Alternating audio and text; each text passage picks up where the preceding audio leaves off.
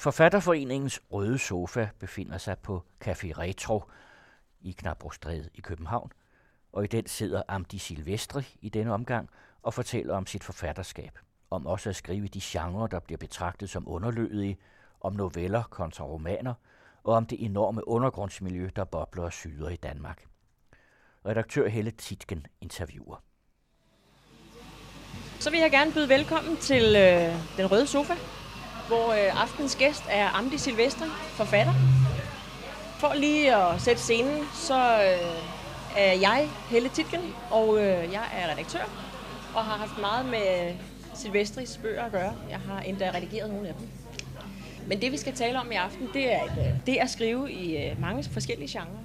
Vi skal snakke om øh, de underlydige genrer, om der er nogen, der er mere populære end andre, om de fantastiske genrer, og øh, noveller kontra romaner.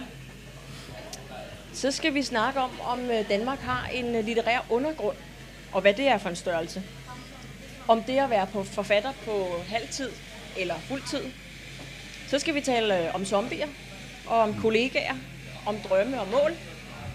Og så øh, skal vi snakke om Silvestri selvfølgelig, som øh, måske ikke alle kender, men øh, jeg håber, at efter programmet, så har alle lyst til at lære ham at kende og læse hans øh, tekster. Øh, Silvestri er en stor producerende forfatter, det kan man roligt sige. Vi har taget øh, et lille uddrag med her, øh, der ligger på bordet. Og øh, Silvestri, han er en virkelig dygtig ordjonglør med øh, en masse på hjertet. Det er også øh, den store produktion. Han har mange meninger om øh, rigtig meget, og han har altid noget i den litterære støbeski. Men øh, til de af jer, der ikke kender Silvestri, skal vi lige have nogle facts på plads. Sådan er det jo. Og snart skal vi også høre forfatteren selv sige noget. Men øh, ganske kort, Silvestri han er uddannet skolelærer, og det, han laver, når han ikke skriver. Så er han forfatter og foredragsholder, og han har syv udgivelser. På lige om lidt syv. Lige om lidt syv øh, hvor af de fordeler sig som øh, to romaner, fire novellesamlinger og en kort roman. Og så øh, blogger Silvestri rigtig meget, så man kan altid følge med i, hvor han står, hvad han tænker, hvad, hvad, hvad der er på, på banen. Så synes jeg, at det står lidt for min regning, vil jeg gerne lige slå et slag for, at man kan også booke Silvestri til, øh, som foredragsholder og til oplæsninger. Bare lige sagt. Ganske kort om mig. Jeg hedder som sagt Helle Titgen, og øh, jeg er tidligere redaktør på forlaget Valeta, som har udgivet nogle af, af bøgerne af Silvestris. Så jeg har haft den øh, ære og fornøjelse at arbejde sammen med Silvestri og redigere hans bøger. Øh, jeg har lidt speciale i Silvestri, kan man have det. Nu skal vi også høre forfatteren selv sige noget. Måske det er på sin plads at spørge Amdi Silvestri. Hvem er du? Øh, for det første tak for den lange præsentation med alle de her øh, metier. Hvem jeg er, det er sådan en, øh, ja, som du selv siger, jeg underviser rigtig meget af tiden, og den anden halvdel af tiden, den bruger jeg på at skrive, og det er sådan, som min dag er. Så det er, hvad jeg er. Jeg er en kombinatorisk øh, underviser, skråstreg, skrive, robot, tror jeg. Skrive robot. Ja. Men altså, hvordan startede du med at skrive overhovedet? Hvor fik du Hvorfor, hvorfor spiller du ikke guitar, eller synger, eller danser i stedet for? Hvorfor er det ordene? Min motorik er rigtig, rigtig dårlig, så, det, så derfor skulle jeg ikke hen nogen af de veje. Øhm, men ellers så startede sådan, da jeg sådan landede i den der frygtelige, frygtelige teenage-tid, hvor alting var sort og velsmerts var alle steder. Og der startede jeg på at skrive en masse lyrik. Det stoppede jeg med igen, så lavede jeg spillet rollespil i 10 år i stedet for. Og øhm, så da jeg er i starten af 20'erne, der er der et øh, site, der hedder digte.dk, som simpelthen... Øh, kører online, hvor alle kan lægge deres digte op og få feedback på det, de skriver. Og det er så der, jeg egentlig starter med at skrive igen. Men meget, meget hurtigt er det sådan, at jeg skriver ikke særlig meget lyrik. Jeg fortæller i stedet for historier. Så derfor rykker jeg fra digte over til at skrive fortællinger, over til at skrive noveller, over til at skrive meget lange ting. Okay. Hvornår debuterer du så? Jeg tror, det er i 2007, hvor jeg får en øh, novelle med i Science Fiction Cirklens årlige antologi, lige under overfladen. Det er en novelle, der hedder When the Music's Over, som anvender blandt andet Darth Vader og Kermit the Frog fra Muppet Show, samtidig med, at jorden blev invaderet. Så den er ret speciel. Min selvstændige debut kommer i 2010 med Køder og dør om vinteren, der er en novellesamling fra forladet Hexameter. Hvad driver dig i dag til at skrive, altså? Det er den der konstante forbedring af færdigheder. Det, det er lidt vidunderligt at se tilbage på noget, man skrev for et år siden, og vide, at man har forbedret sig. Så den der konstante personlige fornemmelse og fornøjelse i at blive bedre til et håndværk, den er helt klar øh, og tydelig, den er præsent, den er der hele tiden. Ja. Udover det, så er der simpelthen også en, en, en gennemgående lyst til at fortælle historier, som jeg ikke rigtig kan forklare, hvor kommer fra. Det er sådan en klassisk forfatterbemærkning, jeg aner ikke, hvor fanden det kommer fra, men det er der som noget meget, meget fysisk. Og man kan næsten beskrive det som en, øh, hvis man har hovedpine, den der lettelse, der kommer, når man, når man tager en hovedpinepille, så det forsvinder. Det er den samme lettelse, man har, hvis man har gået med en historie, og så kommer ud med den. Så får man den der sådan en forløsning, en behagelig følelse. Er du blevet opfordret? Er det sådan, at der er nogen, der har sagt, åh, oh, du kan noget med ord, Silvestre, du, gå, gå, gå videre med det? Altså, er, det, er der nogen, der har opfordret dig til det?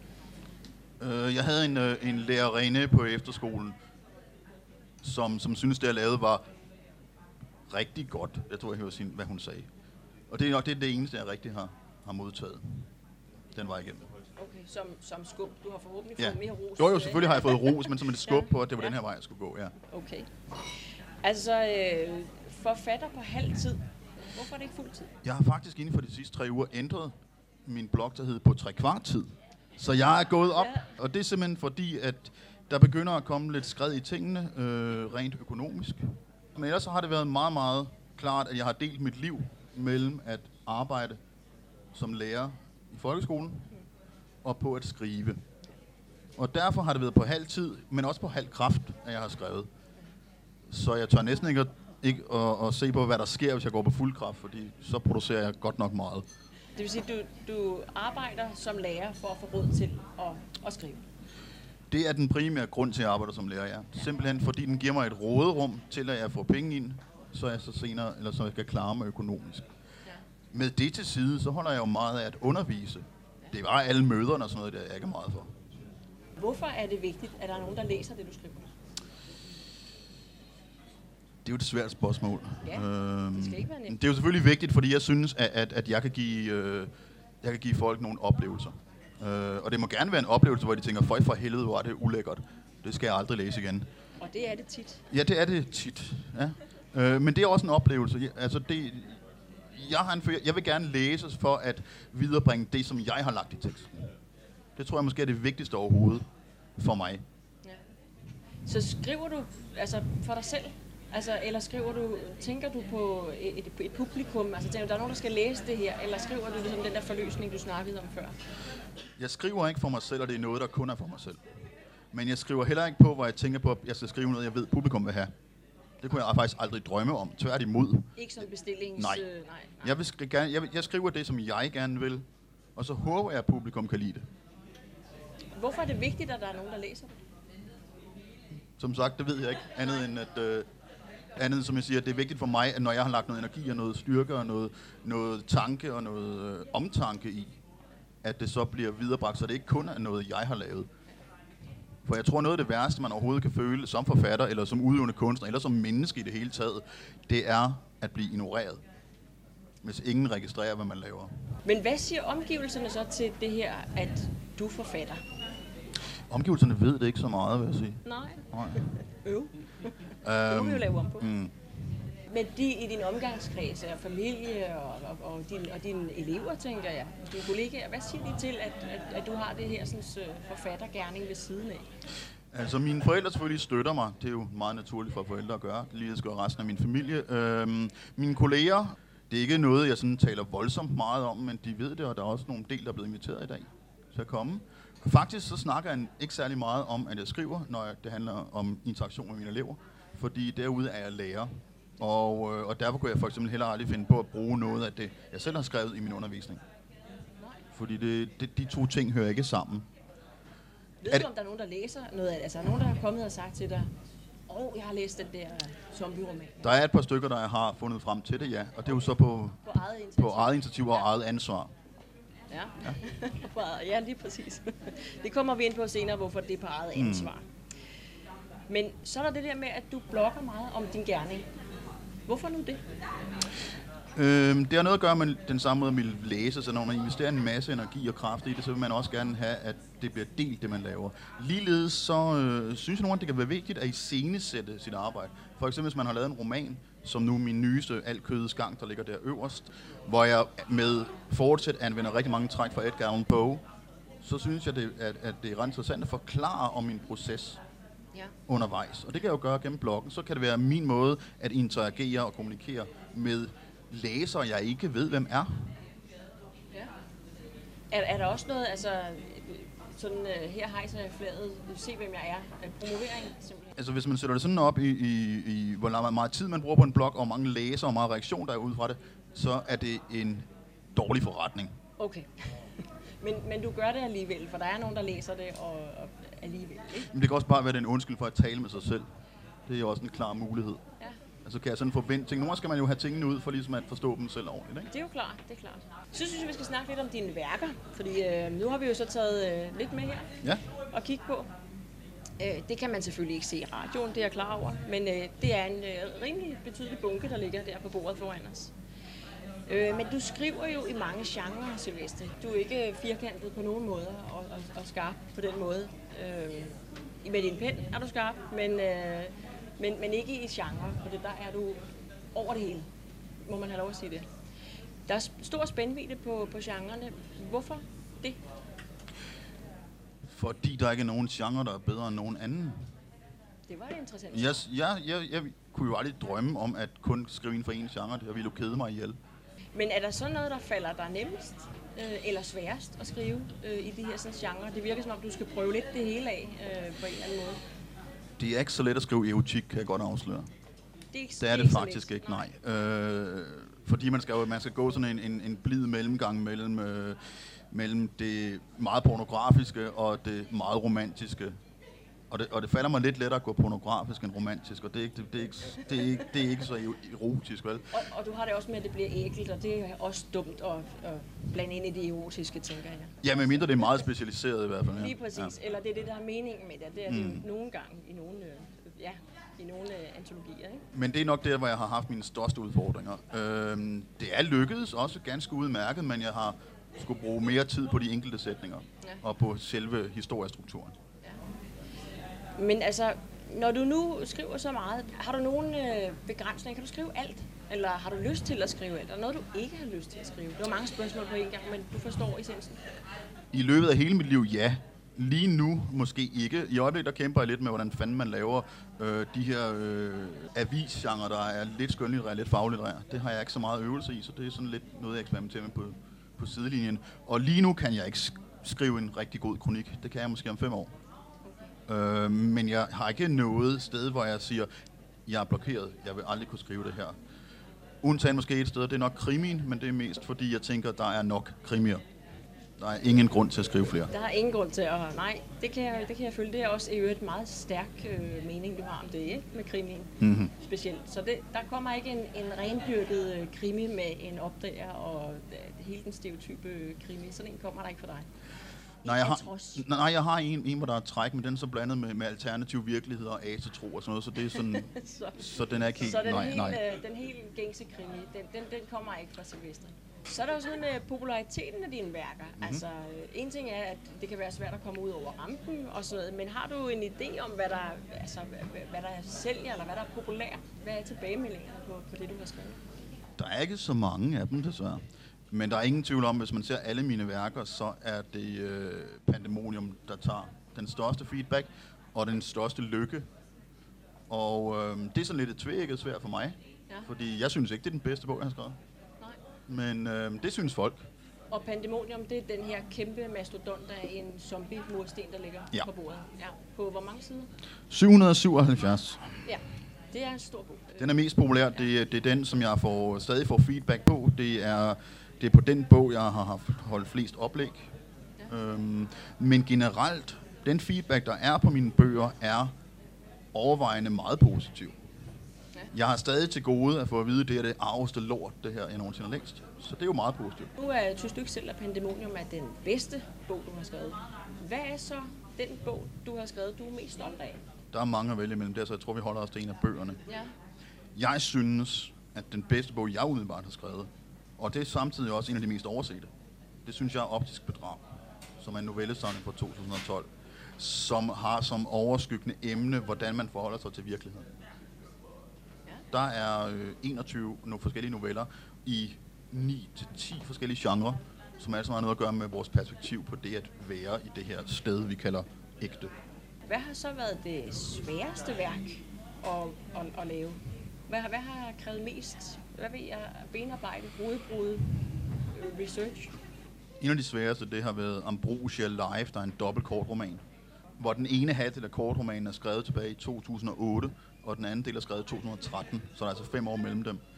Og hvor øh, selve bogen grafisk skal vendes og drejes, hvor man kan læse historien fra begge sider og mødes på midten, hvor der er en illustration, der også er en del af historien. Så kører den på de grundlæggende samme otte elementer i historierne, men de er meget vidt forskellige, hvor den ene er en myte, og den anden er et skuespil nærmest.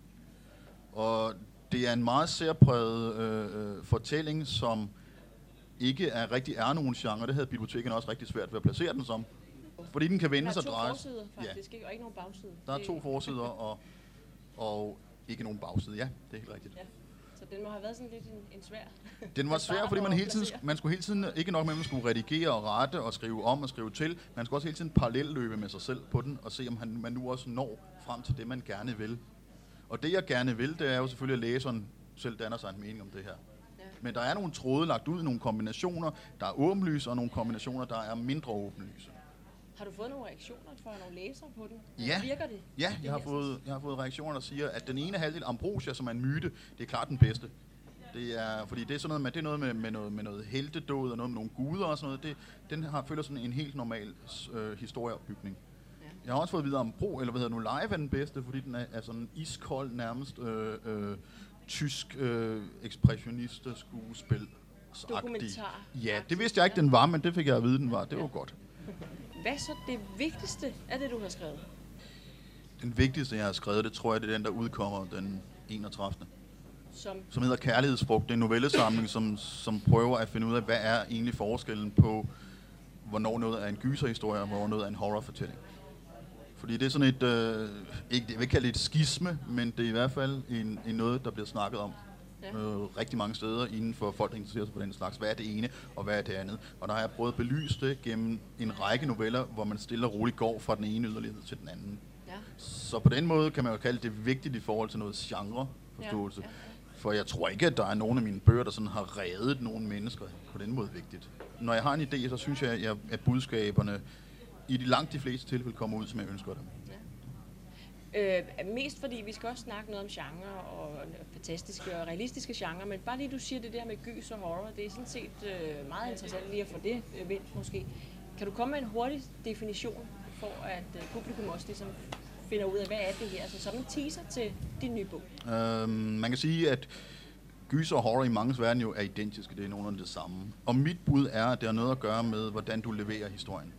Du kan godt have en gyserhistorie, der handler om et monster under sengen, men du kan også have en horrorfortælling, der handler om et monster under sengen. Hvis det er en gyser, så har man sandsynligvis hovedpersonen vil sandsynligvis i sidste ende overvinde det her monster på den ene eller den anden måde. Med andre ord, det gode vinder inden for gyseren. Hvorimod, hvis vi har en horrorfortælling, så er det lige så ofte, at det gode ikke vinder. Og derfor tænker jeg, at skældet mellem horror og gyser er, at horror er mere for voksne, som i gåsøjne bedre kan håndtere, at verden ikke nødvendigvis er et rart sted at være. Ja, at det ikke ender godt. Det ender ikke nødvendigvis godt, nej. Det gode vinder ikke altid. Den retfærdige kan også dø. Ja. Sådan nogle grimme, grimme sandheder. Uh, ja. mm. Jamen, øh, spændende. Det glæder vi os til. Hvornår kommer, udkommer den? Den kommer til Halloween 31. Ah, men hvor passende. Ja. Hvor passende.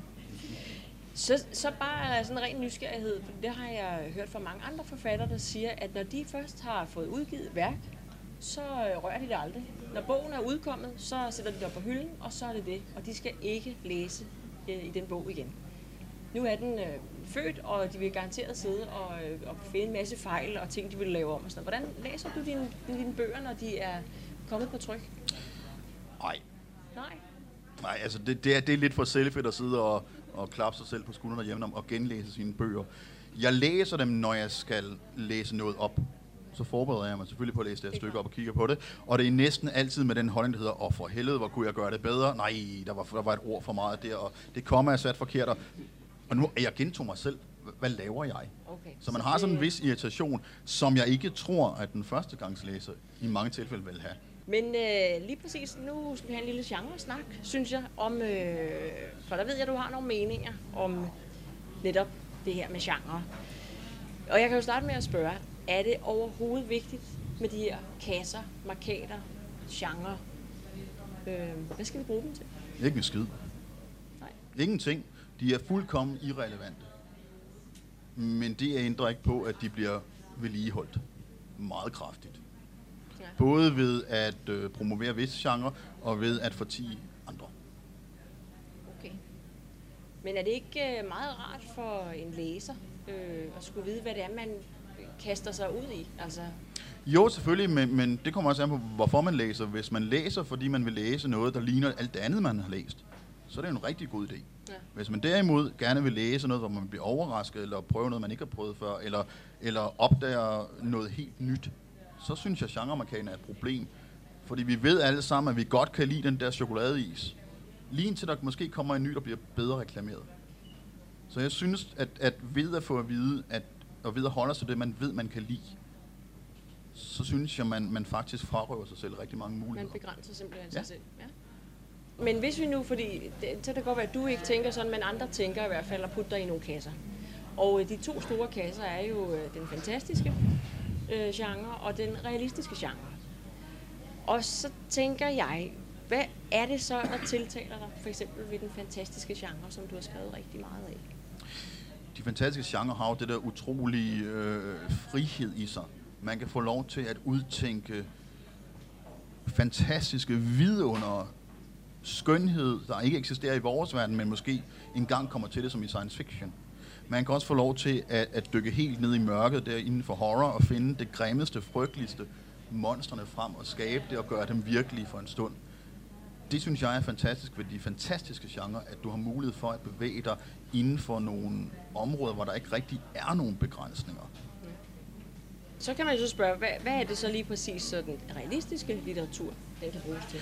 Jamen, den Modsat, hvis man skal stille dem lidt op. Men den realistiske har til gengæld en masse begrænsninger. Den har vores verden, og det er den, der er. Ja. Så må du altså tage til takke med den. Men så har du også mulighed for at udforske den her utrolig store verden, vi har. Og bruge den. For realisme kan jo indeholde alt fra det lille parforhold ude i forstederne til personen, der lægger stemme til pornofilm. Det er også en person i den realistiske verden. Så, den, så, så faktisk kan man sige, at den realistiske verden giver en masse. Der skal du ikke opfinde en masse. Der skal du til gengæld medtænke virkeligheden på alle områder. Og jeg tænker faktisk øh, måske, øh, fordi vi skal snakke meget mere om det her genre, øh, og hvad, hvad de kan, og netop hvilke kort de har. Men måske kunne det være interessant at høre øh, en lille snas. af- jeg ved ikke, du vil læse noget op, men Ja. skal, det være noget, øh, skal det være noget realistisk eller noget fantastisk? Vi går ofte noget, realist, eller noget realistisk her. Noget fantastisk realistisk måske? Nej, noget realistisk. Der er absolut, jo, altså der er i hvert fald ikke nogen monstre, der er noget, noget science fiction i det her. Jamen, så må du lige øh, forklare, hvad det er, vi skal høre, Sylvester. Øhm, vi skal høre et kort uddrag af en novelle, der hedder Sashimi. Og sashimi, det er en form for øh, sushi, som består af meget tynde skiver kød, der er spidet igennem. Kan også være fisk. Ofte er der ikke øh, klassisk sådan ris, for eksempel. Så er det udelukkende kød. Ja, og det kan man jo så begynde at tolde på, hvis man gerne vil det. Øh, Jeg har også en tendens til, som en, min lille egen hyggesag, at inkludere i mine novellesamlinger, om muligt en titel, der er japansk. Okay. Ja, I min første novelle, som er, er der en, der hedder Sudoku. Så det er sådan et, et lille hygge ting, jeg har. I den her, der skal vi møde øh, Ditte. Og Ditte, hun er meget smuk og meget succesfuld. Ja. Og jeg vil læse lidt over en side, så det må være nok. Så nu kan vi læne os tilbage og lytte. Ja, det er, I, får en, I, I får den helt grundlæggende første placering i, hvem hun er og hvor hun er. Ditte læner sig tilbage i sofaen og strækker sine lange ben. Tæerne når hele vejen ned og rører indepuderne. De er sart blå, puderne, fødderne er let brune. Ferien i Marokko sidder stadig fast i de yderste lag af hende og skjuler den rødmen, der så let opstår, når hun motionerer. Det lille sofabord, placeret midt for sofaen, er dækket af et dameblad, et halvfyldt vinglas og en nyåbnet plade chokolade. Værdi 123 kroner, hvis man ikke tæller bordet med. Hun har lige været i bad. Ditte bader aldrig i motionscentret, hvor det er hendes pligt at sammenligne sin krop med de andres. Det giver hende dårlig samvittighed at stå blandt de halvfærdige lærklumper. De andre kvinder er ikke ligesom hende. De er defekte. Så var hun klassens talentfulde elevs arbejde, og de andre produktet af tungens skolegang og proportionale problemer. Ditte ved godt, hun er perfekt. Det er ikke noget, hun behøver at blive mindet om. I stedet for cykler hun de to kilometer hjem og buser sig selv med endnu et stykke motion lagt oven i det andet. Og en firkant chokolade eller to, indtaget efter den varme bruser. Badekåben, ikke slåbrokken, er hvid og står stærkt til hendes solvarme hud. Fingrene langer om stilken på vinglasset, hun løfter til de buede læber. Små sip. Hverdagsaften. Hun strækker sig igen, dovent, ikke katteagtigt. Ditte kan ikke lide katte og kan ikke lide mennesker med katte. De er ikke til at stole på. Ditte gør intet katteagtigt. Hendes dogne stræk er 100% menneskelige. Fjernsynet kører i baggrunden. Danske kanaler findes et sted i hendes pakke, men hun ser dem ikke på andre tidspunkter end de pligtige. Det er social awareness at følge med i DR's dramaserier. Hårbørsten, lille og fix, trækker hun gennem sine kraftige lokker. Håret er kort nok til at være let at sætte, langt nok til at sætte op. En middelvej, hun har betrådt de sidste syv år. Det er fyldigt og mørkt, uden tidens spor udtrykt i gråhed eller spaltede spidser. De, der har fremragende gener, så fremragende, at det ville være egoistisk ikke at give dem videre en gang. Mens hun drikker den køle, men ikke for kolde hvidvin, redder hun sit hår i langsomme strøg. Hver gang hun når til spidserne, giver hun et lille vrik med håndledet. Det får jeg ekstra fald til. Tak for det. Hvorfor skulle vi høre den novelle? Eller en lille snas af den?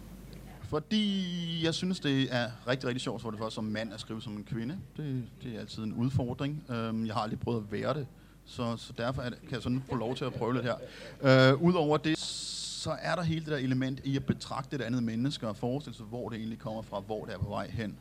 Og Ditte, hun, hun fremstår jo som et menneske, der har det meste, men, men også håber jeg, at mange at, at, at der blev øh, hvad hedder nu, set her, at hun er umiddelbart ikke særlig rar over sine medmennesker. Hun tænker ikke på dem som noget særligt værdifuldt, fordi hun har nok i sig selv. Så øh, den er jo også allerede her en, en kommentar til visse idealer, vi holder os. Så lidt samfundskritisk. Den er lidt samfundskritisk, ja. I sidste ende er den dog ikke særlig samfundskritisk, der er den mere sørgelig. En, en skæbne. Det er mere en skæbne. End, øh, I sidste ende tror jeg, at de fleste læsere egentlig vil holde rigtig meget af hende. Selvom man ikke lige skulle tro det umiddelbart efter det her. Det er man så velkommen til at læse Ja. videre selv øh, i Optisk Bedrag, som du læste op fra, ikke? Men, men Silvestre, det, nu læste du så en, en realistisk novelle, men jeg ved, at du har nogle meninger om den fantastiske genres kår i Danmark. Og det synes jeg, vi skal snakke om. Altså, har, har den fantastiske genre, øh, har, har, eller de fantastiske genre, har de det godt? Det kommer an på, hvor henne. Øh, ser man på børne- og ungdomslitteratur, så har de det rigtig fint. Ser man på voksenlitteratur, så nej. Så har de det ret frygteligt, faktisk. Og de har det frygteligt. Hvorfor? Det virker som om, der sker et skred øh, i læserens smag, når man når til voksenalderen. Og øh, jeg ved ikke helt, hvad grunden er til det, eller det er selvfølgelig noget, jeg har tænkt en del over. Man kan gå langt tilbage og sige, at, at skylden ligger i, i virkeligheden hos, hos Geo Brandes helt tilbage ved, ved det moderne gennembrud, som holder nogle forskellige oplæg, hvor han siger, jamen vi skal væk fra alt det her romantiske pis, der ikke har noget at gøre med virkeligheden. Vi skal derimod hen og kigge på virkeligheden, og vi skal hen og kigge på den virkeligheden subjektivt, så vi selv får vores vurderinger ind af, hvad er det for et samfund, vi lever i, og hvad er det egentlig, vi gør ved det, eller ikke gør ved det. Og eftersom Georg Brandes jo bliver en vigtig skikkelse inden for øh, politikken på det tidspunkt, men sandelig også inden for litteraturen, så kommer han til at danne skole i mening om, hvad der har værdi. Og på den måde bliver den realistiske litteratur set som mere værdifuld end den romantiske Og sådan er det stadig og forholder sig. Jeg tror i hvert fald, det er nogle dønninger deraf, som, som vi stadig ser, at, den, at, at faktisk er det kun den realistiske litteratur, der bliver betragtet som litteratur. Det andet bliver betragtet som bøger eller som skrift. Er det sådan i, i udlandet også? Altså? på, på ja, det er lidt stort og lige, det ved jeg ikke, om du ved, men har du en idé om, om det er et specielt dansk fænomen? Jeg har på fornemmelsen af, at man ser rigtig meget af det rundt omkring i verden, også med visse undtagelser. Altså Sydamerika er rigtig, rigtig glade for magisk realisme, fantastiske fortællinger. Det, det ligger åbenbart som en tråd der. USA, øh, den engelsktalende verden, har lidt af det samme, men de har en rig tradition for fantastisk litteratur. Meget rig tradition. Ja. Men det ændrer ikke på, at de stadig har trange kår i forhold til normal mainstream øh, realistisk litteratur. Ja. Lige før vi gik på her, der viste du mig en, øh, en lille statistik. Ja. Øh, prøv at forklare mig, hvad det var for noget, du viste mig. Øh, Gyldendal Online, som er et af de mest anvendte øh, undervisningsredskaber i den danske folkeskole, har på nuværende tidspunkt 339 noveller liggende, man kan anvende i dansk undervisning til udskolingen. Ud af de 339 er fire af dem gysernoveller, tre af dem er science fiction. Der er 301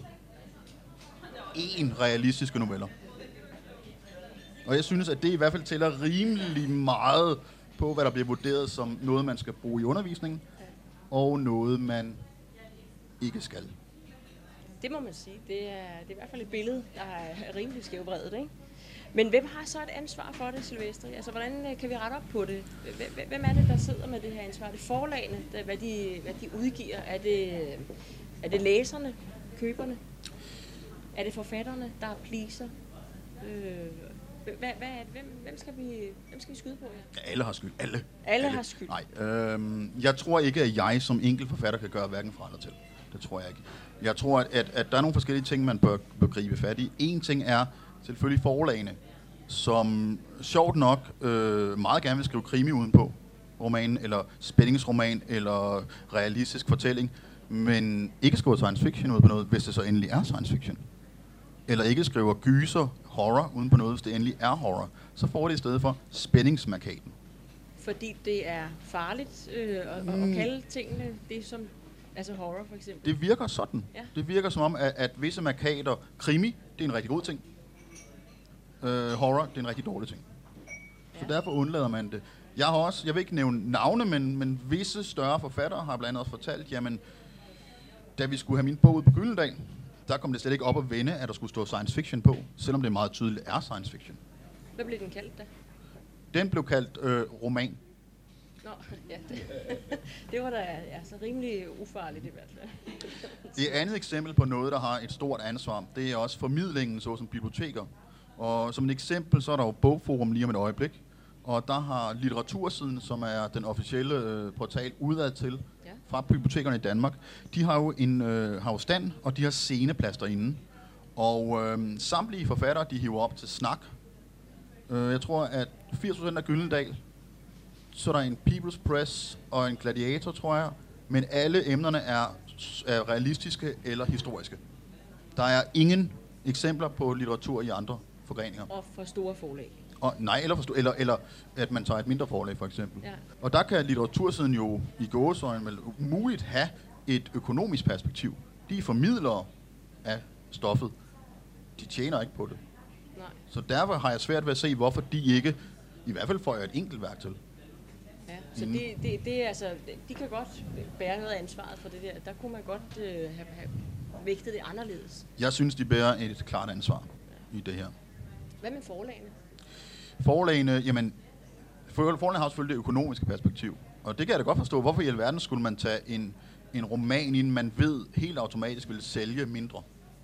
Ja. Det kan jeg da godt forstå. I nogle tilfælde bliver det så alligevel taget ind, men får sådan en anden markat. Men det er jo en sjældenhed. Det er jo stadig de realistiske romaner og krimierne, der sælger fra forlagene. Ja. Så jeg forstår, som sagt, jeg forstår godt deres position.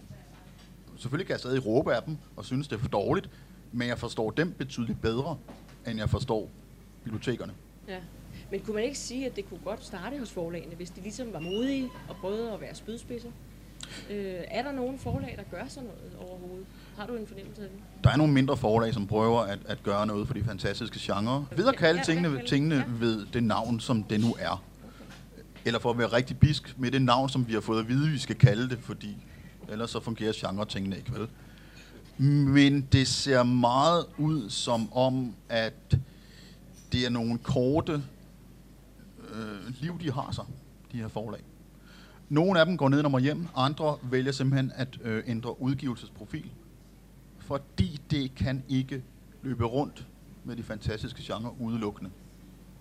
Det er synd, fordi det kunne jo også være et sted at starte, ikke? at man netop kalder tingene ved det her, og så langsomt, så, så bliver man øh, som læser også øh, vant til, at det er på den her måde, og, og tingene hedder det, og der er også plads til det. Hmm. Men øh, det må vi håbe. Det er sikkert et meget langt sejt træk, kunne jeg forestille mig. Men Silvestre, du sagde også, altså før der snakkede du om øh, gys og horror som øh, børnelitteratur øh, og noget voksenlitteratur. Det, det, det der overlap, altså er der noget, der hedder børnelitteratur? Altså, eller, Der er noget, der hedder børnelitteratur. Ungdomslitteratur er sådan en glidende øh, overgang. Man kan også se, at der er en, en, en meget stor øh, trend i, at også voksne mennesker læser ungdomslitteratur. Ja. Så den er mere blandet, men børnelitteratur er der helt sikkert. Ja, Øh, noget, som, som er rettet mod børn og tager problematikker op, der er centrale for børn. ja, Øh, og der har, der har det jo fantastisk. Der er jo, det passer jo perfekt i rigtig mange børns verden, at man kan øh, opleve at være på et sørøverskib, eller ude i rummet, eller i en fantasyverden, eller, eller kæmpe mod de stakkels, eller de, ikke de stakkels, de frygtelige monster. Og øhm, og stakkels også, ja. Og det passer jo fint i, i, en, i en opfattelse af verden. Ja. Så selvfølgelig er, er det su- succesfuldt der. ja. Men der sker det skrevet, ungdomslitteraturen har også en del af de her ting. Men voksenlitteraturen mangler uhyggeligt meget de fantastiske elementer. Hvis de fantastiske elementer er der, så er de ofte ikke kaldt ved deres navn, Nej, som jeg sagde før. lige præcis. Men, men altså nu, øh, nu ved jeg jo så tilfældigvis, at du øh, så også arbejder sådan ret, øh, hvad kan man sige, aktivt for at prøve at vende nogle af de her sådan, genrer. For eksempel så er du med i et dansk øh, horrorselskab, Ja. som, øh, som har en dagsorden, der hedder hvad? Men altså det er jo at, at, at, øh, at prøve at udbrede kendskabet til horror som genre. Øh, blandt andet fordi horror har en rig tradition, og horror har nogle ting at byde på, som af og til ryger i svinget på folks fordomme om genren. Der er jo rigtig mange, der tror, at med horror har noget at gøre med blod og splat og indvolde og monster ud over det hele. De har det også. Men der er lige så meget den elegante spøgelseshistorie, eller spændingselementerne, som krimien, by the way, er rigtig glad for at låne. Ja. De fleste krimier sælger sig nu på, det er en hårdrejsende oplevelse. Det løber koldt ned ad. Ikke? Det er horrors ord, de har taget. Det er horror-elementer, der bliver Det er brugt. horror-elementer, der bliver brugt der. Så horror er mange ting, og selskabet arbejder for at udbrede kendskabet til det. I alle medier, altså både bøger og film, øh, billedkunst, øh, lyd.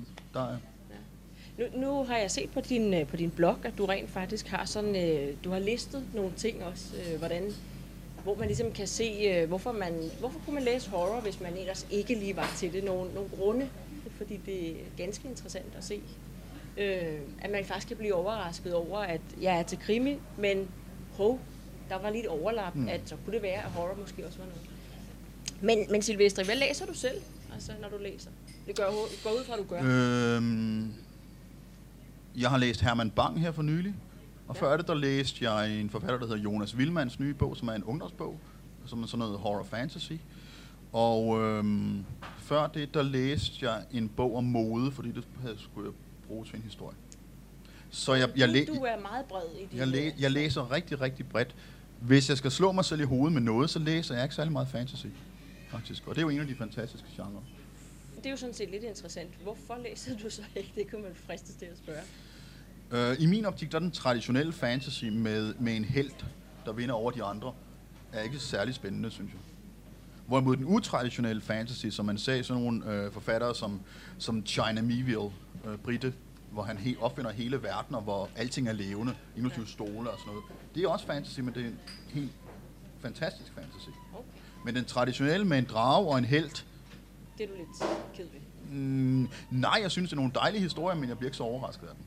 Men så øh, kan man sige, at genre er jo også de her sådan, andre kasser eller kategorier, man kan sige, med noveller og med romaner. Men øh, har du så en favorit? Kan du bedst lide at skrive noveller, eller kan du bedst lide at skrive romaner, eller kan, man, kan du sige noget om det? For et år siden havde jeg sagt noveller, hands down. Ja. øhm, fordi det er det, jeg gør rigtig, rigtig meget i. Men nu er jeg landet i, i, øh, i et meget produktivt romanland, hvor jeg skriver i hvert fald en roman om året.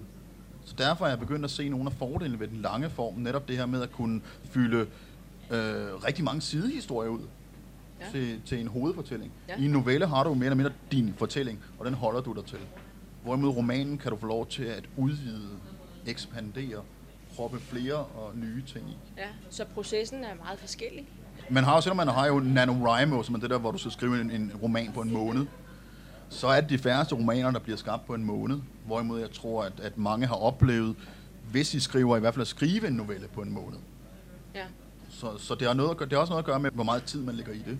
Uh, ikke forstået på en måde, at man ikke investerer nok tid, men simpelthen, at en roman tager så meget længere tid.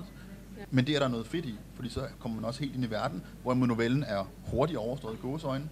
Til gengæld sidder du med et kortere produkt, som så sagtens kan være mere øh, elegant, Ja. eller ramme en pointe bedre end romanen. Er det lettere at skrive en, en novelle? Nej. Nej.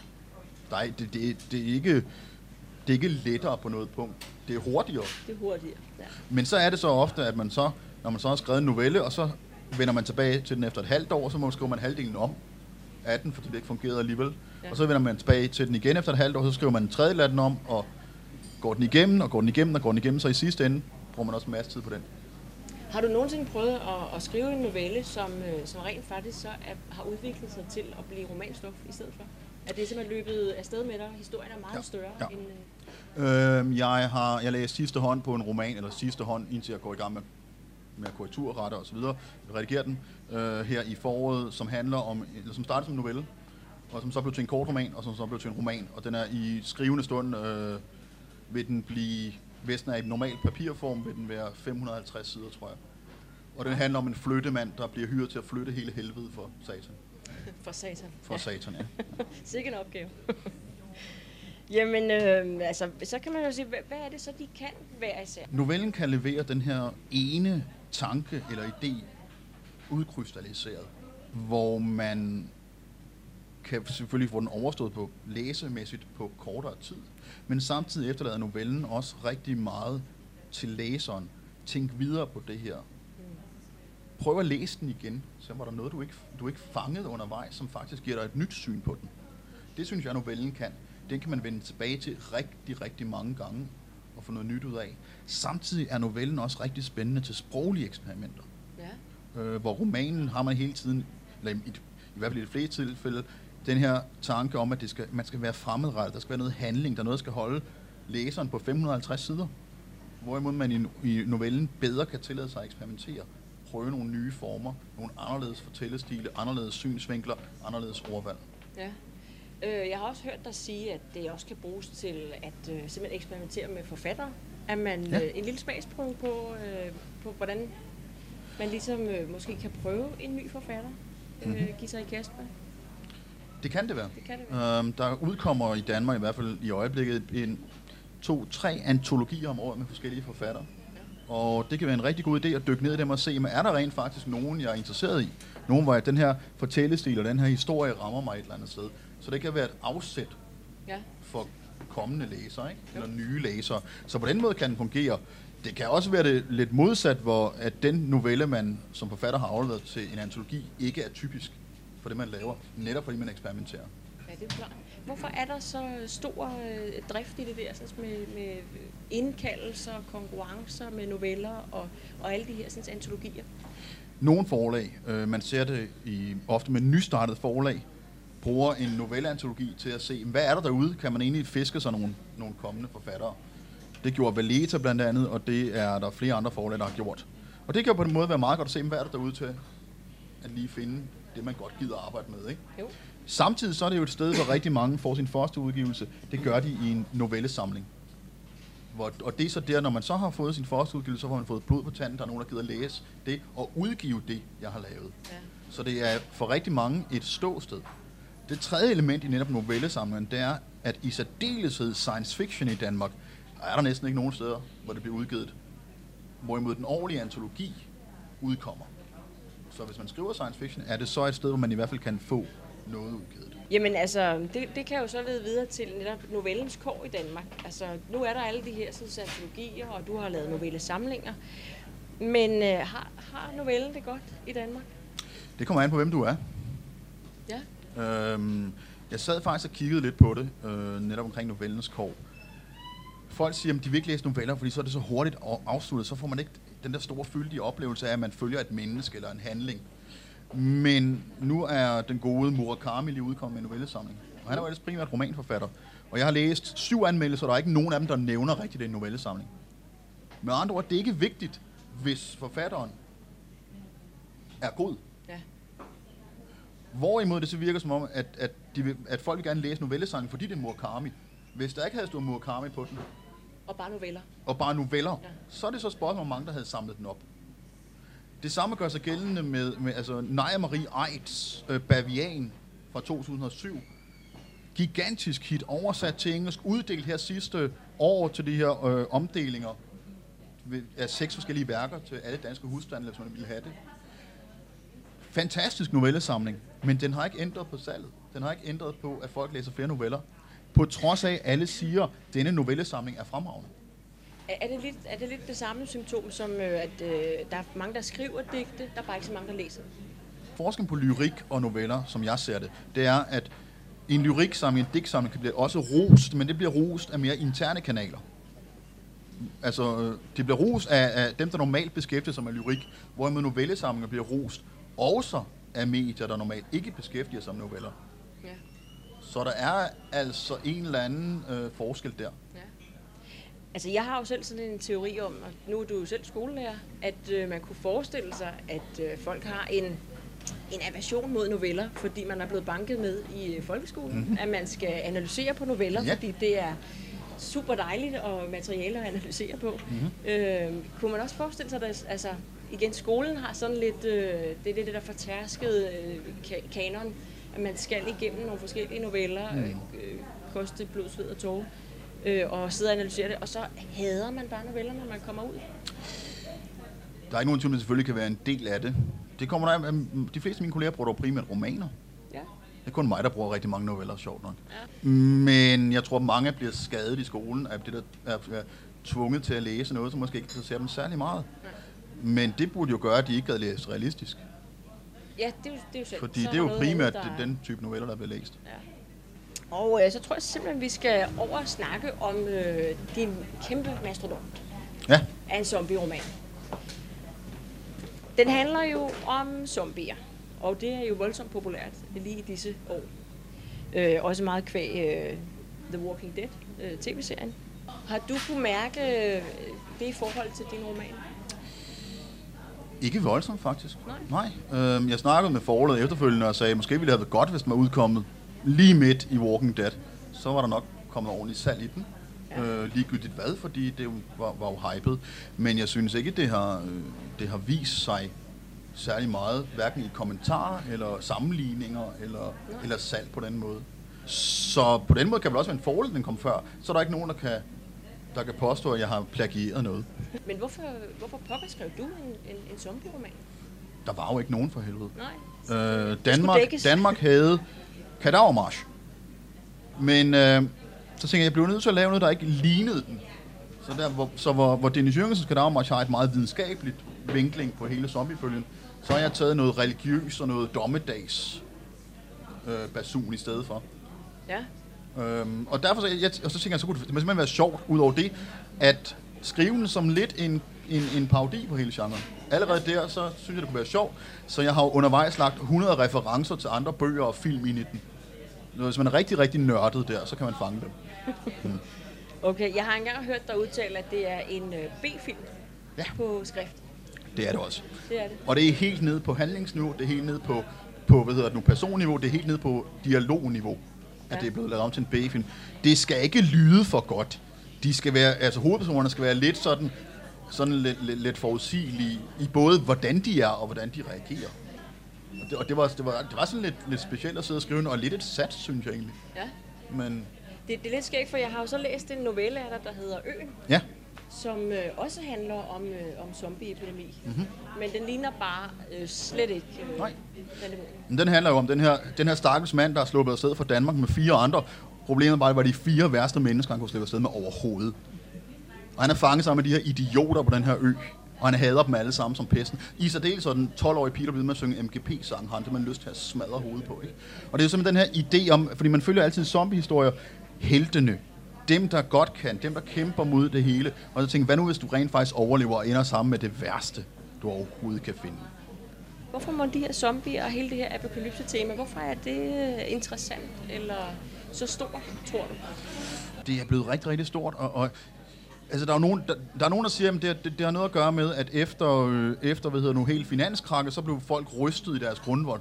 Hele den her verden, de troede, de kendte, var rent faktisk ikke så genkendelig længere.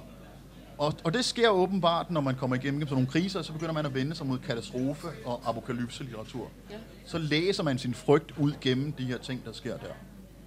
Den anden mulighed er bare, at, at det virker som om, at rigtig mange af monstrene i gåsøjne, de er sådan lidt, har en turnus. Så er vampyren lidt inde, så er varulven lidt inde, og nu er zombien kommet ja. tilbage og er på vej ud ja. igen. Folk har fået nok betændelse i denne omgang. Er der ikke lige kommet en ny Fear the Walking Dead? Jo, der er kommet en ny Fear the Walking Dead, men det er så også nogenlunde det. Bøgerne begynder at falde ud stille og roligt. Der kommer ikke så meget nyt. De fleste horrorforskere siger, jamen, vi har fået nok. Vi har ikke brug for mere. Nej. Altså nu ved jeg også, du øh, er med, du har en novelle med i en antologi, der hedder Undergang, ja. som også er det her apokalyptiske tema, men uden zombier. Fuldkommen. Der er ikke en eneste zombie Nej. med. Øh. Nej. Der er menneskeheden er blevet reduceret, mens hele jorden går under, øh, under dem. Så er der syv dansende par, fra, der hænger i en stor kuppel op over jorden. Fordi den bedste måde, man kan dø på, det er ligesom at danse ind i døden undervejs. Og den historie er bygget op med, øh, med for øje, at den skulle være meget unik i sprog. Så over 40 procent af ordene i den er der kun én gang. Og det er rigtig, rigtig meget i forhold til, hvad en normal tekst er. Der er vi måske nede på 15 procent. Ja. Samtidig er den, øh, den er meget, meget, meget øh, sødefuld og meget sørgelig egentlig. Meget poetisk. Ja, meget poetisk. Øh, I hvert fald også af den genre øh, apokalyptisk ja. litteratur at være, må man ja. sige. Ikke? Jo, den er apokalyptisk litteratur plejer ikke at være så, så floromvunden, lad os kalde det. Nej. Men øh, kunne vi ikke måske øh, prøve at høre noget B-film på, jo. på skrift? Jo, det kan vi det godt. Det kunne være interessant. Øhm, I den her bog, der følger man forskellige personer rundt omkring. Og øh, en af grupperne, jeg følger, det er nogle, øh, det er nogle af de meget, meget, meget velhavende drenge, som simpelthen er flygtet fra zombie-apokalypsen med deres golfkøller bag den store bil. Fordi selvfølgelig har man sin golfkøller med. Det er jo sådan, det foregår. Og øh, deres leder, han hedder Alexander, og Alexander han er godt gammeldags syg i kraniet. Men samtidig er han også den ubestridte leder af den her gruppe drenge. Og I får simpelthen en lille bit øh, udsnit af, hvor de løber ind i en flok tyske turister i en campingvogn. Vi er fandme løbet i en stime, sagde Alexander og smilede med hvide tænder til Oliver, der sad lige ved siden af ham i den store Land Rover. De havde begge hvide bukser på, om halsen havde de iPods. Deres skjorter var rene, ansigterne klatbarberede. Oliver nikkede, slog bremserne i. Bilen skred lidt ud på den smalle jordvej, før den stod stille. En gruppe lige kom vaklende hen over en mark. Ud fra deres påklædning og udseende havde der været en gruppe tyske kampister, der var blevet fanget af omstændigheder, og nu ikke kom tilbage til Düsseldorf lige med det samme. Oliver grinede og pegede ud gennem forruden. Prøv lige at se ham der, mand. Han shorts er hævet så langt op på maven, man kan se, hvor hans nosser skiller. Manden han pegede på var fuld udstyret med bøllehat, orange t-shirt og 40 kilos overvægt. Tja, svarede Alexander, mens han åbnede døren. Han har mulbet endnu grimmere. Jeg har altid hadet tyskere. De ejer simpelthen hverken stil eller finesse. Selvom det var september, stod solen stadig højt over deres hoveder, og Alexander missede med øjnene. Casual smækkede han sin ray ned. Hey drenge, sagde han, og kiggede op på ladet, hvor der sad to mænd iført den samme hvide uniform som de andre. Kom ned med våbnene. Vi skal lave en etnisk udrensning. Den ene, en mand med rødt hår og grå øjne, nikkede og rakte en fyldt golftasse ned til Alexander. Jeg tager altså pistolen, sagde han, og hævde sin glok frem. Selvom der var lavet af plastik, lignede den stol, og han vejede den et sekund i hånden. Er det i orden, Michael? Så rammer du fandme den her gang. Altså, sidste gang var en, der sviner lige ved at gnave næsen af dig, ikke? Svarede Alexander og pegede op mod den fjerde mand. Det var sgu da kun, fordi jokkedyret ikke så sig for. Jeg ramte, hvad jeg skulle. Joachim rejste og så ud over landskabet. Hold kæft, der er mange viskede han højt og sank en klump. Er I sikre på, at vi ikke bare skal køre videre, mens der stadig er tid? Alexander rystede på hovedet og proppede et stykke tyggegummi i munden. Er du med med sådan en kyllingjokke, dreng? De har sikkert nogle okay ting i deres campingvogn, og jeg gider sgu da ikke pludselig få en af de der slimsække i nakken. Jeg skal da bedre vide, hvor man har dem, og en død zombie er en god zombie. Ja, jeg sidder også og smiler, mens du læser op, fordi jeg har jo selv øh, været med til at redigere den her som mastodont, og det var jo noget af en drøm for mig, at få lov at sidde i alt det her øh, zombie fuldstændig hjernesplat og, og alle de her corny one-liners. Det var, jeg, jeg morede mig kosteligt. Det er godt. Så det var det gode arbejde, må man sige. Kan klart anbefales, hvis man er til zombier. Men Silvestri, nu øh, vil jeg også gerne snakke om, der, altså med det her med kollegaer. Ja. Fordi det kan jo være frygtelig ensomt, tænker jeg, at være, øh, at være forfatter. Altså, sidder man der for sig selv i en boble, eller, eller har man, ses man med, med de andre i, i branchen? Meget af tiden tilbringer man alene foran computeren med tastaturet, øh, men man har et stort netværk af folk, som, som arbejder inden for de samme genre. Der er rigtig mange, som når man er i nærheden af hinanden, eller støder på hinanden, eller når der er arrangementer med hinanden, så dukker man op. Så man har altså, jeg vil ikke kalde det venskaber, som sådan, at de får kromede slags, men godt kendskab til hinanden. Man har godt kendskab til hinandens arbejder, og øh, et grundlæggende ønske om, at det skal gå genrerne godt. Det er sådan en fællesnævner. Altså, øh, jeg, jeg har lovet lidt, at vi skulle komme ind på øh, det her med en litterær undergrund. Det er jo et postulat. Mm-hmm. Er der en litterær undergrund i Danmark? Ja, det er der. Den er, og den er, den er ganske stor. Ja. Øh, der er en litterær undergrund med rigtig, rigtig mange mennesker, der skriver, øh, både inden for genre, også ikke inden for genre. Der er en masse fanfiction i Danmark. Det er, faktisk, det er faktisk ved at vokse rigtig, rigtig stort, fanfiction. Og som i alle andre undergrunde, er der nogen, der er dygtige. Der er nogen, der er meget dygtige. Så er der nogen, der er okay. Og så er der en hel masse, som ikke er. Okay. Dem, der bliver udgivet, er primært dygtige folk. Det er de da. Ellers ville de jo ikke blive udgivet. Øh, rigtig mange af de forfattere, for eksempel gjorde sidste år, Jussi Adler Olsen, som vel alle kender, stillede sig jo op på scenen til Bogforum under åbningstalen, hvorefter han trak ni, tror jeg det var, ukendte forfattere op og sagde, de her mennesker, de skriver rigtig godt, de skriver lige så meget, som jeg gør, de kæmper lige så meget for det, som jeg gør. Prøv at se på dem også. Ja. Og grunden til, at han gjorde det, var, at da han var startet som forfatter, og var kommet gang på Bogforum og havde kigget noget benovet rundt, så sagde han, jeg skal aldrig nogensinde glemme, hvordan det er at være the underdog. I kølvandet på det her skete der lige præcis ingenting. Der var, hvis jeg husker, var det Jyllandsposten, der dækkede åbningstalen. Resten nævnte den ikke. Det er jo, Og det synes Det er jeg også er noget, noget mærkeligt noget at gøre. Netop når Jussi er alle mennesker, som vel er et meget stort navn, de fleste hjem i Danmark, simpelthen bliver ikke, altså, ikke overhørt, men tide er, det, er det så også grunden til, at øh, du udkommer på flere forlag? Ja. Ja, øh, jeg er altid i gang med et projekt, og øhm, øh, heldigvis så har det været sådan, når, at de fleste gange, når jeg har været kommunikeret med et forlag og tilbudt dem noget, jeg er i gang med, så vil de gerne have det. Og det er jo, det er jo tager jeg jo som en skulderklap. Øh, samtidig så er det også, at jamen, netop alt kødets gang, det er et forlag, der hedder HHP, øh, som har specialiseret sig i sådan nogle, i øjeblikket nogle, nogle korte, gotiske fortællinger, hvor han selv kontaktede mig og sagde, vil du ikke skrive en fortælling inden for de her, det her område? ja. Og så var det jo logisk, så udkommer den selvfølgelig der.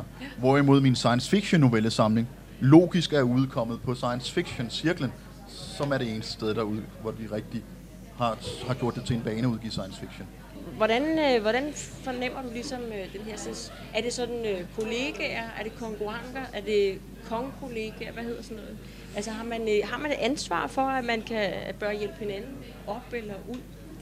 Jeg synes, når man skriver inden for de fantastiske genrer, som man gør i et land som Danmark, hvor det ikke er stort, hvor det ikke er læst, hvor der ikke er mange penge i det, så synes jeg, at man sidder med et stort fællesansvar for genrerne.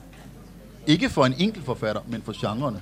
Og det vil altså sige, at man gør, bør gøre, hvad man kan for at hjælpe hinanden. Man bør, når man er ude at, at holde oplæg, foredrag, nævne nogle, dem, der rent faktisk kan deres kram. Man bør fortælle om genrens kår. Man bør sige, prøv at se, det her det er, hvad der er. Man bør name droppe simpelthen. Men, øh, ja, man, i en eller anden forstand. man, men man skal name droppe ud fra en idé, der hedder, der hedder kvalitet frem for name dropping. Uh, jeg har faktisk på det sidste oplevet, synes jeg at have oplevet, at der er kommet det, som jeg kalder lidt mislyde uh, inden for miljøet, hvor man ikke hjælper genrerne afsted. Og det synes jeg er rigtig ærgerligt, fordi de ikke er så større, end de er. Måske om 15 år, eller om 20 år, kan man gå i konkurrence, åben, eller krig, eller hvad man vil kalde det. Eller undlade at hjælpe afsted. Men lige nu, der er det så svagt, så det er ligesom at sparke et spædbarn i ansigtet. Ikke? Så hvad, hvad håber du, at dit eftermæle skal være? Eller? Jeg vil ikke rigtig have et eftermæle, tror jeg. Som sådan. Det er i hvert fald ikke noget, jeg stræber efter, sådan noget forkro med noget. Jeg vil gerne have folk læse mine ting, og jeg vil gerne have, hvis der er noget, som de skal sige om mig som forfatter, der er det, man ved sgu aldrig, hvad man får næste gang. For det synes jeg er en vigtig ting som forfatter, at hele tiden prøve at søge efter noget nyt, gøre det anderledes, og så også tage de knups med, hvis det ikke går. Ja. Men i stedet for at lave det, der er sikkert, så lave det, der er fuld af forsøg, fuld af spral, fuld af sjov. Fordi det er også en del af det at skrive, at man faktisk godt kan lide det. Det er ingen hemmelighed, at jeg gerne ville kunne have det som mit primære erhverv. Men det er et primært erhverv, som selvfølgelig er at skrive bøger, øh, men også holde foredrag, holde oplæg, øh, eventuelle workshops og lignende. Simpelthen ud fra den tanke, der hedder, selvom jeg holder meget af min undervisning, så tager det rigtig meget af min tid, det tager rigtig meget af min energi, og det tager rigtig meget af mit fokus. Og når alt kommer til alt, er det min skrivning, der er det væsentligste for mig. Ja. Hvilke bøger skal du skrive i nu? For jeg tænker, altså er det noget, du har, du, har du lavet en liste? Det er jo 100 bøger, du skal nå at skrive, nej, eller nej? nej. Øh, I den her måned, der færdiggør jeg en socialrealistisk parforholdsroman. Det har jeg aldrig skrevet før. Så det, øh, det skal jo nok blive underholdende. Ja. Den er skrevet, altså den er i 40 kapitler, hvor hver kapitel har deres genre. Men har du sådan en, øh, der er nogle ting, du gerne vil prøve at nå? Altså, du skal have nået at skrive en, jeg ved ikke hvad. Jeg vil, gerne prøve, jeg vil godt skrive et skuespil, tror jeg. Det, vil, det kunne jeg faktisk synes var sjovt. Ja. Øh, og jeg tror også, at på et eller andet tidspunkt laver der en fagbog af en eller anden slags. Og så tror, har jeg også sådan en, en lille skabstrøm om, at øh, fra min tid som, som, som lyriker, der har jeg 2.000 digte liggende. Det kunne også være en idé at, at samle noget af det, så jeg også skal skrive lyriker på CV'et. Ja. Hvad er det næste, der kommer? Øh. Kærlighedsfrugt kommer den 31. Øh, oktober. Det er, den har undertitlen 14 redsler. Og øh, den første novelle, den hedder Herr Chitanis sjældne fugle. Den kan læses af en 10-årig uden problemer. De vil nok synes, den er lidt ubehagelig og lidt uhyggelig, men den vil ikke, øh, den vil ikke skræmme dem voldsomt. Hvorimod den sidste øh, novelle, der hedder Sammen, er et, øh, et stilstykke ud i grusomhed, tror jeg, jeg vil kalde det. Den er meget, meget ubehagelig. Men undervejs, der kommer man forbi øh, den klassiske viktorianske gyserhistorie.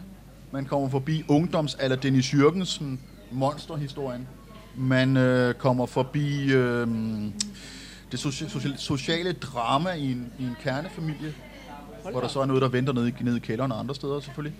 Øhm, man når forbi den meget, meget forelskede 21-årige Peter, der tager hele vejen til Aarhus, det skulle måske ikke have gjort. Man når forbi øh, den døve Anders, der kun kan læse håndbevægelser, det er han heller ikke så glad for, han kan. Og sådan nogle ting. Der er, jeg prøver forskellige varianter. Der er ikke nogen af de 14 historier, der er en, så der er ikke nogen af de 14 historier, der er i samme underkategori af gys og horror. Jeg tror faktisk kun, jeg har et enkelt spørgsmål tilbage. Ja. Og øh, det skal så lyde sådan her. Dit bedste råd til folk, der skriver, mm-hmm. eller gerne vil være forfatter? Mit bedste råd er, hvis du rent faktisk får skrevet en hel bog, og hvis den bliver antaget på et forlag, og hvis den bliver udgivet, så skal du ikke tro, at du har nået noget som helst. En bog er ingenting. Seks bøger er ingenting. Du kan ikke regne med, at folk er i gåserne interesseret. Det er ikke fordi, du er dum, det er ikke fordi, du er dårlig, det er ikke fordi, du er sølle, det er ikke fordi, du ikke kan noget, men der udkommer rigtig mange bøger. Og i særdeleshed, hvis du er på et mindre forlag, hvor skulle folk vide fra, hvad du har lavet? Amdi Silvestri fortalte om sit forfatterskab til Helle Titgen, og de sad maligt i den røde sofa på Café Retro i Knabrostad midt i København.